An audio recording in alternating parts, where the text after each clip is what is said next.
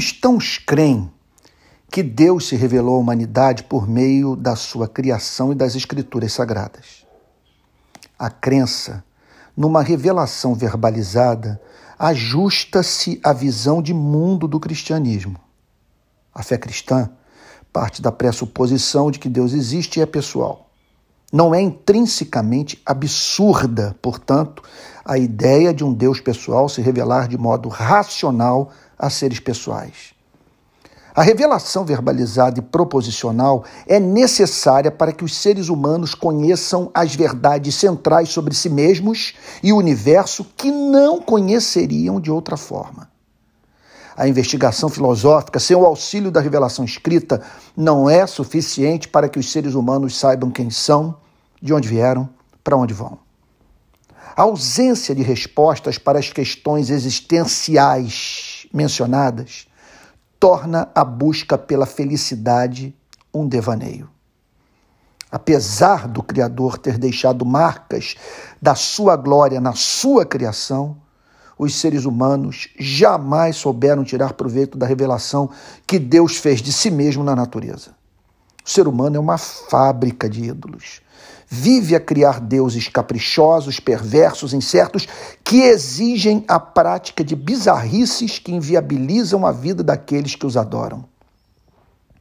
Os seres humanos são péssimos teólogos em razão da fobia que tem de Deus, lhes é mais fácil amar a mãe natureza, que nada pede, do que o Deus Pai que exige amor. A idolatria pode assumir caminhos opostos. Pode tanto domesticar a Deus quanto transformá-lo num diabo.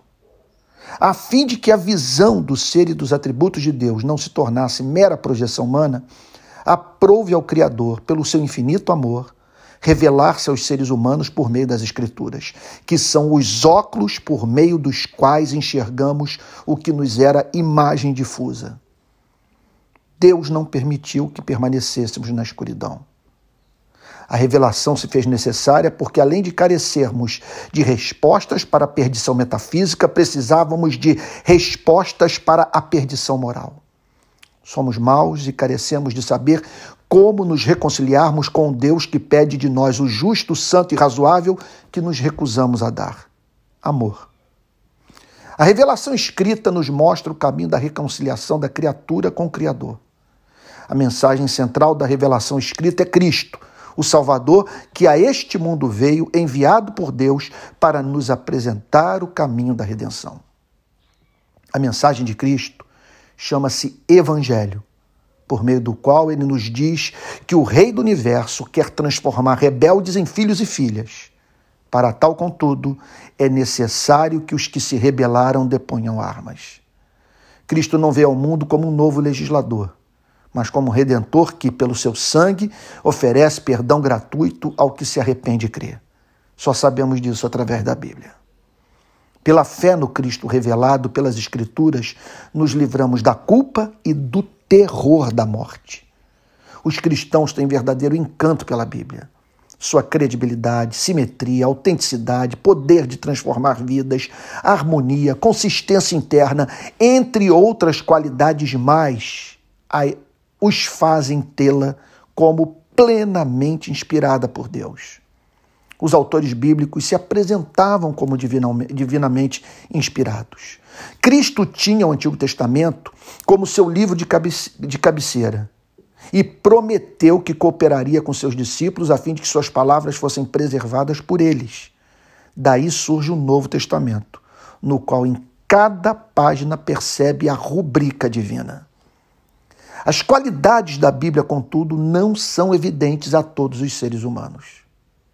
A própria Bíblia afirma que suas verdades só podem ser apreciadas pelos que foram transformados pela graça de Deus.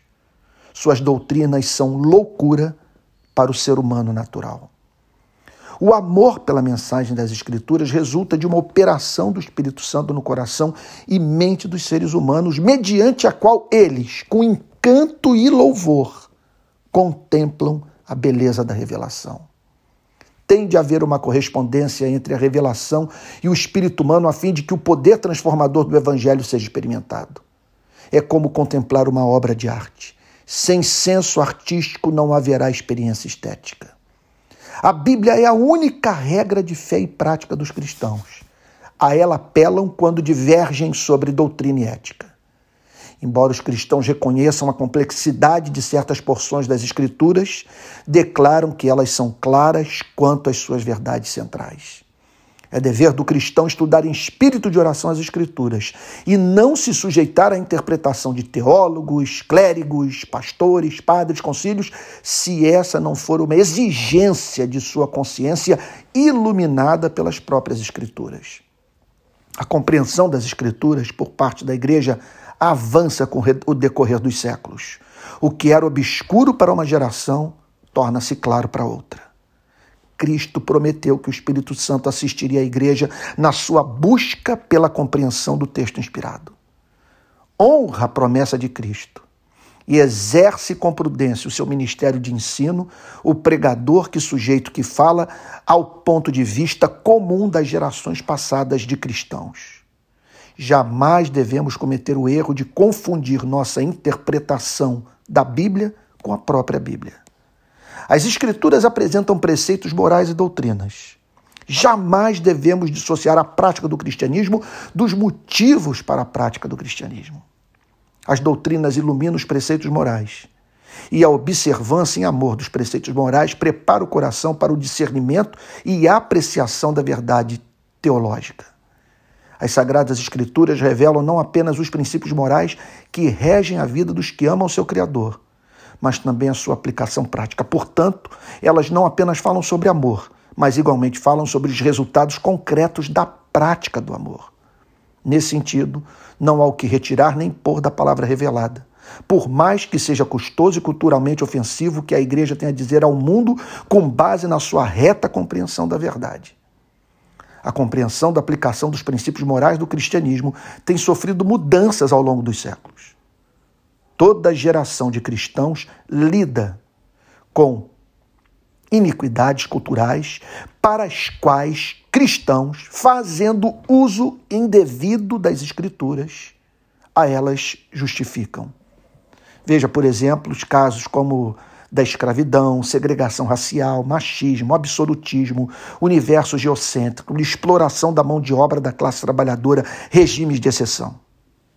O amor faz a interpretação e aplicação do preceito ético empacar e avançar. Nenhum cristão, sendo assim, deve lidar com a interpretação dos preceitos morais das Escrituras a partir de uma mentalidade progressista ou conservadora.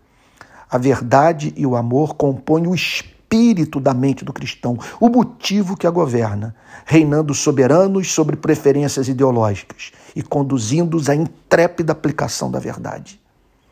Na busca por um cristianismo que não esmague a cana quebrada e não apague a torcida que fumega, temos de ter o cuidado de não arruinarmos a identidade da igreja, tornando-a indistinguível da sociedade não cristã. Jamais devemos interpretar as Escrituras de modo a fazer violência às próprias Escrituras a Bíblia é o melhor intérprete da Bíblia. O Cristo crucificado é a chave de interpretação da Bíblia, como tanto enfatizou Lutero. Pregar a Bíblia não é o mesmo que pregar o Evangelho. Ensinar a Bíblia sem proclamar o Evangelho adoece, corrompe e mata. Ambientes psicopatológicos são criados e pessoas acabam praticando com avidez aquilo que do púlpito é condenado. O púlpito da igreja não pertence a Moisés, mas a Jesus Cristo. As Escrituras alertam quanto ao fato de que a lei não santifica, exceto se for pregada no espírito do Evangelho. A igreja não foi chamada para proclamar ao mundo moralidade, mas para pregar o Evangelho. É heresia esperar que não cristãos se comportem como cristãos. Há preceitos morais das Escrituras que somente fazem sentido para o cristão. A Bíblia nas mãos de um pregador que não obteve formação teológica adequada é como uma navalha nas mãos de uma criança. Há um exclusivismo na mensagem de Cristo. Ele é caminho, verdade e vida. Contudo, nenhum discípulo foi autorizado por Cristo a ser intolerante e grosseiro com aqueles que divergem do cristianismo. Vale lembrar, a forma como defendemos a inspiração da Bíblia ou a sua interpretação pode denotar que temos a cabeça melhor do que o coração ortodoxamente mortos. Mais um ponto. Os demônios creem na inspiração da Bíblia. O último. Alguém defender publicamente a inspiração da Bíblia enquanto ao mesmo tempo usa a Bíblia para defender projeto de poder político cujos princípios e práticas negam o que a Bíblia ensina é contradição diabólica que arruína a causa do cristianismo onde quer que seja. Não há nada que mais endureça o coração dos homens do que a defesa e proclamação da Bíblia sem o poder do Espírito Santo.